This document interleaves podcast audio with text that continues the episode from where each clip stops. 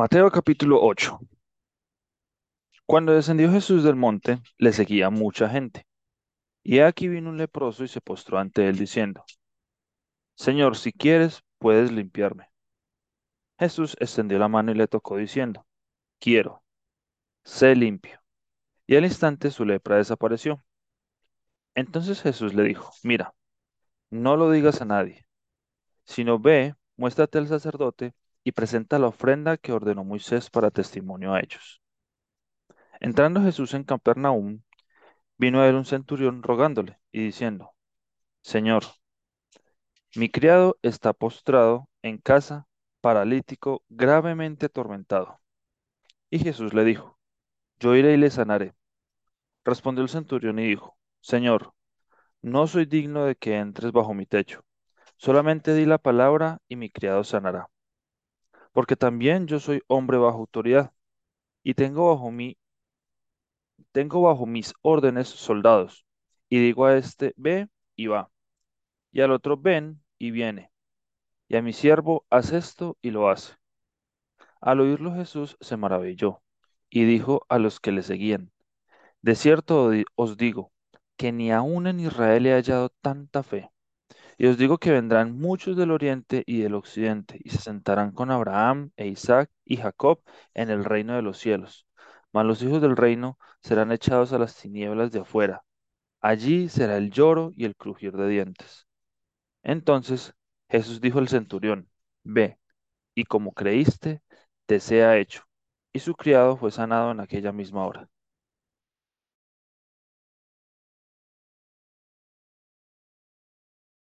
Lucas capítulo 7 Después que hubo terminado todas sus palabras al pueblo que le oía, entró en Capernaum y el siervo de un centurión, a quien éste quería mucho, estaba enfermo y a punto de morir.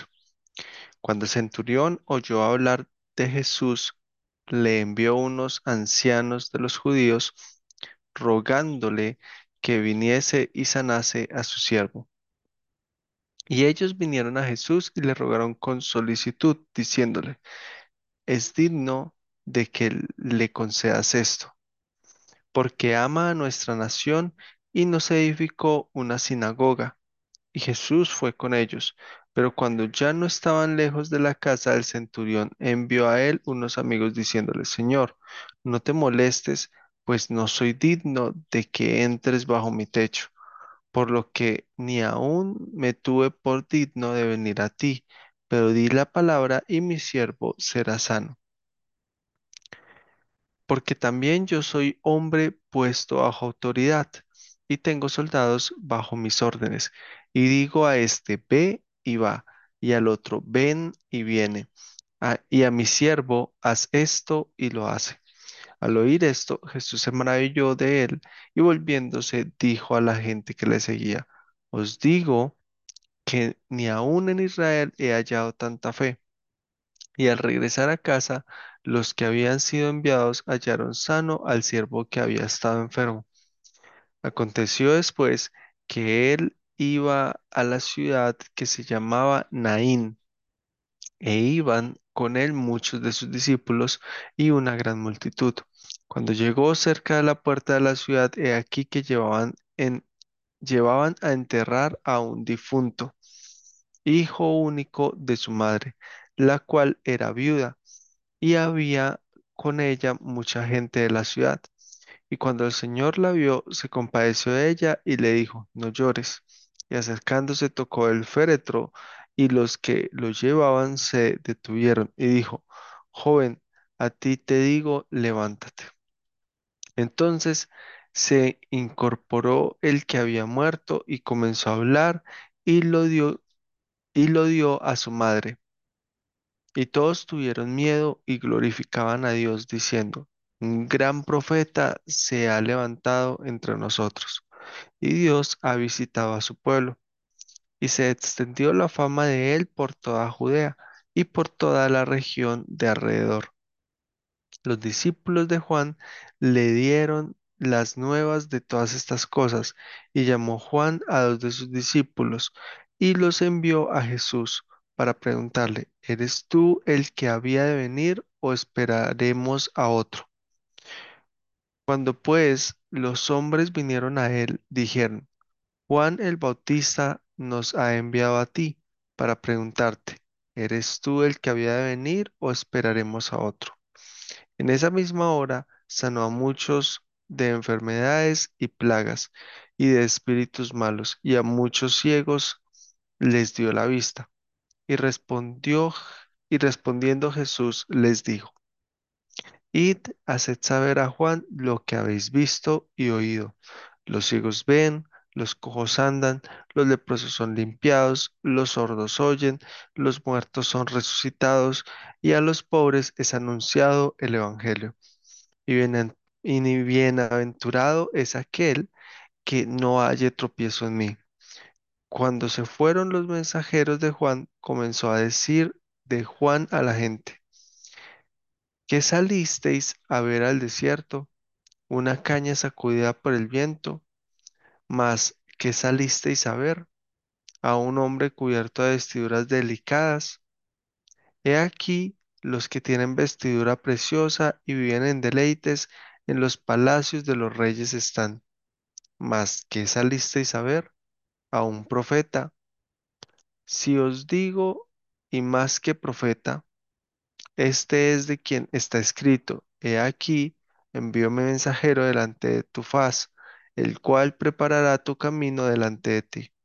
Os digo que entre los nacidos de mujeres no hay mayor profeta que Juan el Bautista, pero el más pequeño en el reino de Dios es mayor que él. Y todo el pueblo y los publicanos, cuando lo oyeron, justificaron a Dios, bautizándose con el bautismo de Juan. Mas los fariseos y los intérpretes de la ley desecharon los designios de Dios respecto de sí mismo, no siendo bautizados por Juan. Y dijo el Señor, ¿a qué pues compararé los hombres de esta generación y a qué son semejantes? Semejantes son a los muchos sentados en la plaza, que dan voces unos a otros y dicen, Os tocamos flauta y no bail- bailasteis, os endechamos y no llorasteis, porque vino Juan el Bautista que ni comía pan ni bebía vino y decís, demonio tiene. Vino el Hijo del Hombre que come y bebe y decís, este es un hombre comilón y bebedor de vino, amigo de publicanos y de pecadores. Mas la sabiduría es justificada por todos sus hijos. Uno de los fariseos rogó a Jesús que comiese con él, y habiendo entrado en casa del fariseo, se sentó a la mesa. Entonces una mujer de la ciudad que era pecadora, al saber que Jesús estaba en la mesa en casa del fariseo, trajo un frasco de alabastro con perfume, y estando detrás de él a sus pies, llorando, comenzó a regar con lágrimas sus pies y los enjuagaba con sus cabellos y besaba sus pies y los ungía con el perfume. Cuando vio esto el fariseo que le había convidado, dijo para sí, Este, si fuera profeta, conocería quién y qué clase de mujer es la que le toca, que es pecadora. Entonces respondiendo Jesús le dijo, Simón, una cosa tengo que decirte. Y él le dijo, Di, maestro. Un acreedor tenía dos deudores, el uno le debía 500 denarios y el otro 50. Y no teniendo ellos con qué pagar, perdonó a ambos. Di pues, ¿cuál de ellos le amará más? Respondiendo Simón dijo, pienso que aquel a quien perdonó más. Y él le dijo, rectamente has juzgado.